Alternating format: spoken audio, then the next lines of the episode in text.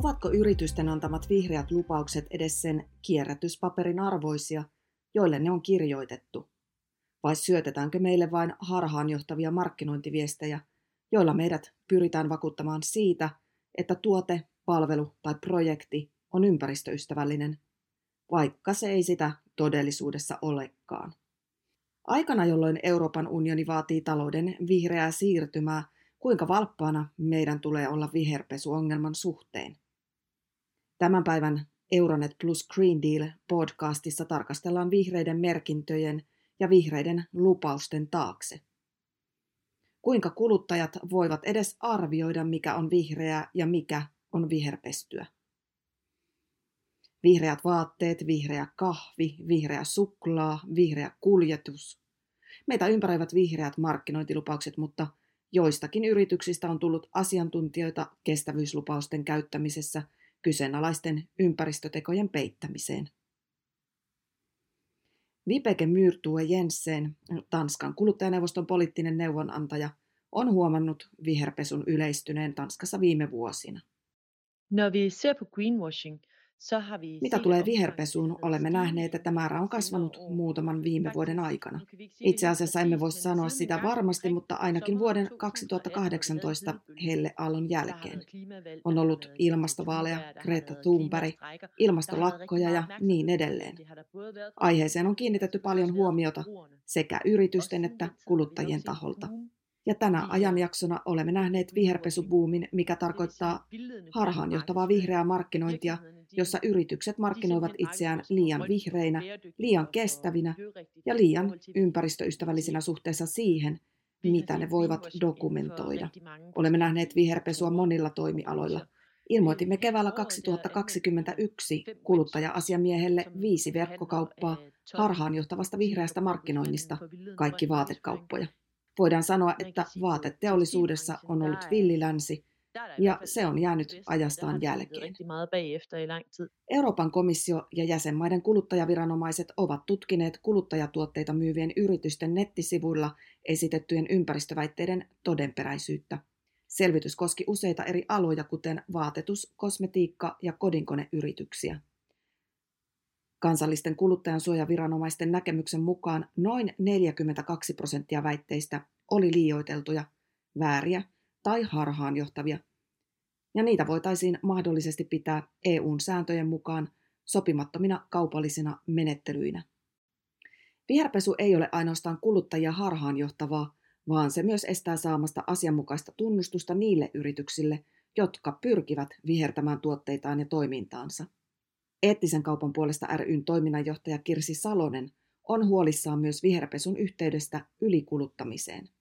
Kyllähän se on, on juuri näin, että samaan aikaan kun on niin kuin yhä enemmän kuluttajia, jotka haluaa tehdä niitä ää, päätöksiä omassa elämässään, ostamalla kestävämpiä tuotteita ja tukemalla sellaisia yrityksiä, jotka toimii tämän planeetan rajoissa tai yrittää toimia, niin sitten viherpesu tavallaan hämärtää sitä rajaa niiden yritysten välillä, jotka todella yrittää ja niiden, jotka eivät. Mm. Mutta mä näkisin, että tämä on myös osa semmoista isompaa, isompaa ongelmaa tai ehkä niin kuin, jopa oire ylikulutuksesta. Mm. Eli näillä viherväittämillä mainostajat tavallaan tarjoaa kuluttajalle luvan tai antaa luvan jatkaa tätä nykyistä kulutuskulttuuria ja ostaa niitä tuotteita, mitä me ei oikeasti tarvita hyvällä omalla tunnolla. Tavallaan luodaan sellaista illuusiota siitä, että meidän ei tarvitse tehdä muutoksia meidän kulutustottumuksiin, jos me vaan ostetaankin se vihreämpi vaihtoehto, kun samalla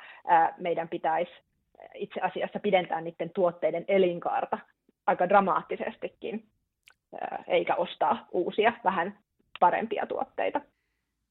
Euroopan komissio on sitoutunut puuttumaan viherpesuun pääasiassa vaatimalla yrityksiä perustelemaan ympäristöväitteensä luotettavalla, vertailukelpoisella ja todennettavissa olevalla tavalla kaikkialla EU:ssa.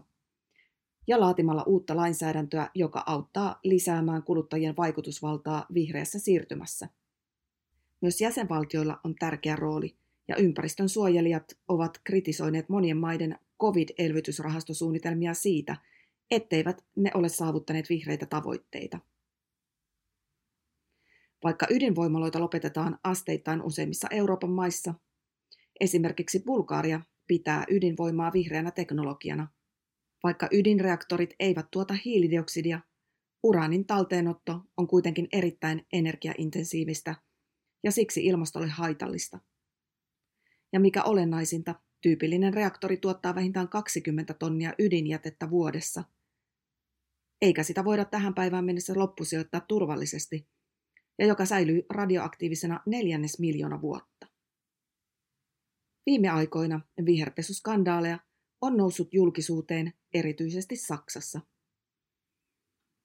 Esimerkkeinä tästä ovat Volkswagenin päästöhuijauskandaali sekä suurta energiayhtiötä RVEtä koskeva skandaali, kun yritys teki paljon vihreitä lupauksia samalla, kun ryhtyi kaatamaan hampakin metsää. Kollegani keskusteli saksalaisen ekologisia tarjouksia kokoavan verkkosivuston nachhaltigedeals.de ylläpitäjän Oliver Schragen kanssa. Hän antoi vinkkejä viherpesun tunnistamiseen. Grundsätzlich hilft immer äh, genau hinschauen und hinterfragen. Äh, Meidän on selvästikin oltava tarkempia. Joka kerta, kun yritys väittää toimivansa ekologisesti tai kestävästi ja ottaa ilmastoneutraaliuden osaksi mainoksiaan tai kampanjoitaan, hälytyskellon pitäisi soida päässämme ja meidän tulisi katsoa asiaa tarkemmin. Sama pätee, kun yritys muuttaa brändiään tai logoaan, kuten silloin, kun kukka ilmestyi osaksi BP-brändiä, tai kun McDonald's teki logostaan vihreän näyttääkseen ympäristöystävälliseltä. Jos tällaisia asioita tapahtuu, on aika tarkastella lähemmin. Greenpeace on tuottanut viitekehyksen tuotteen tai yrityksen viherpesun tunnistamiseen. Se koskee ensinnäkin tilanteita, joissa tuote tai palvelu on luonteeltaan saastuttava, kuten hiili, mineraaliöljy ja risteilyt.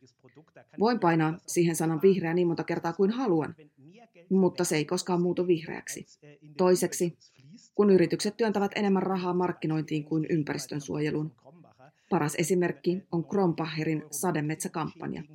Heillä oli 9 miljoonan markkinointibudjetti ja 600 000 euron lahjoitus sademetsien hyväksi.